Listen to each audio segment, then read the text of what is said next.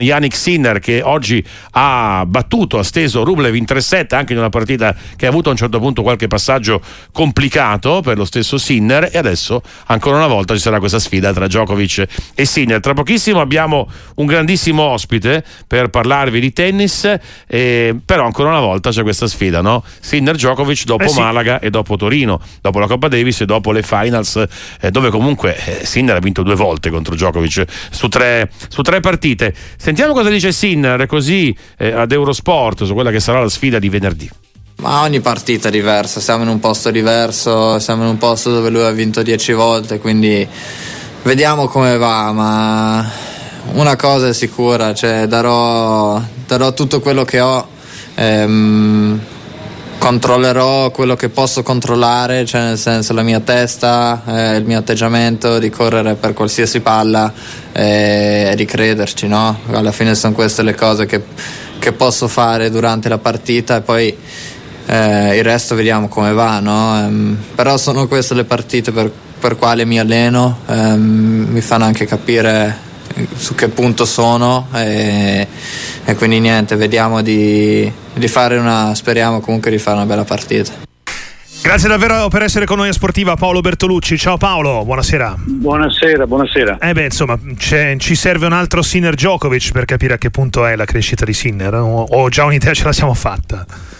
No, beh, lui ha già battuto il numero diverse volte, il numero 3, il numero 2 del mondo, eh. ha battuto due volte il numero 1. Il livello è quello. È lì, è lì, il livello è quello, non è che non si scappa. Adesso qui, come giustamente ha detto lui, la situazione è diversa perché si gioca 3 su 5 principalmente eh, eh, e, e lì bisogna vedere come lui sarà in grado di gestire a lunga distanza. L'altro da questo punto di vista è un fenomeno. Sì ha già vinto 10 volte lì, quindi è ovvio che Djokovic è favorito, però eh, Sinner non è così lontano e vediamo, eh, ho paura tra virgolette che dopo aver perso la finale di Davis con tre match point, la semi di Davis, mm io credo che Djokovic avrà non il dente avvelenato, eh, molto di più, avrà tutta la dentatura. Sì. È quello che pensavo, che pensavamo anche noi a microfoni spenti oggi, pensando, provando a, a, proiettarci sulla partita, anche perché difficilmente Djokovic sbaglia due volte le stesse cose, anzi praticamente, praticamente mai. Detto questo bisogna essere ampiamente ottimisti. Fin qua eh, diciamo certo. che Sinner ha fatto il suo, più del suo, cioè ha fatto già un ottimo Australian Open, o diciamo sì, alzato sì talmente tanto l'asticella eh, che una semifinale non ci basta più, Paolo. Non è che non ci basta, è che ha fatto il suo. Test serie numero 4 vuol dire semifinale. Sì.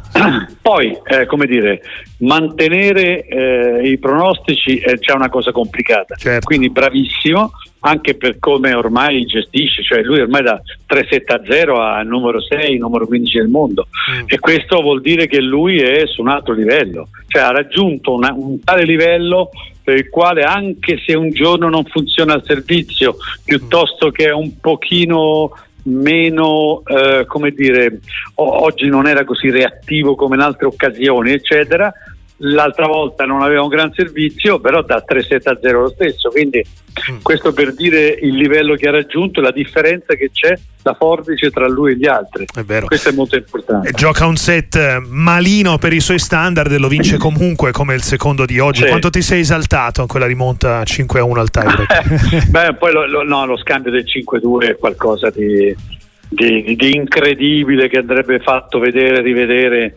mille volte perché perché lì si raggiungono delle vette che veramente sono impensabili, insomma, non, non si riesce a capire come, come, possa 24 scambi giocarli con quella violenza, con quella intensità e poi il colpo finale. Meraviglioso.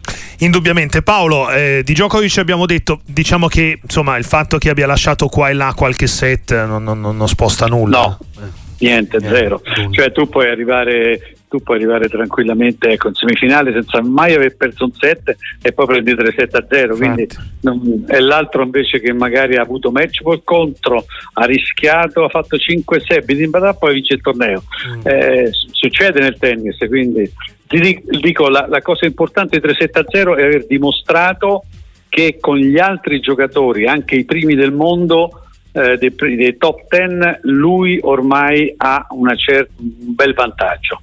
E questo, e questo, è molto importante. Poi quando, quando, arrivi lì, lì che giochi con i primi due o tre del mondo, è ovvio che giochi molte volte, eh, il tutto poi dopo eh, può 4 punti, 6 punti di differenza a favore di uno o dell'altro possono decidere il match.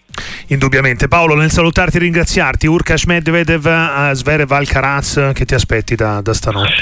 Sono i primi 8 del mondo. Eh, discorso di prima. eh, discorso di prima sono, sono, quelli che, a parte Rune, eh, sono tutti quelli che erano a Torino per le finals. Sì. E quindi quando si scontrano i primi 8 del mondo può accadere qualsiasi cosa però secondo me eh, tolti le prime quattro teste di serie nessun altro anche se saranno bravi eccetera sono fortissimi. Domenica la coppa il trofeo l'alzerà uno dei primi quattro.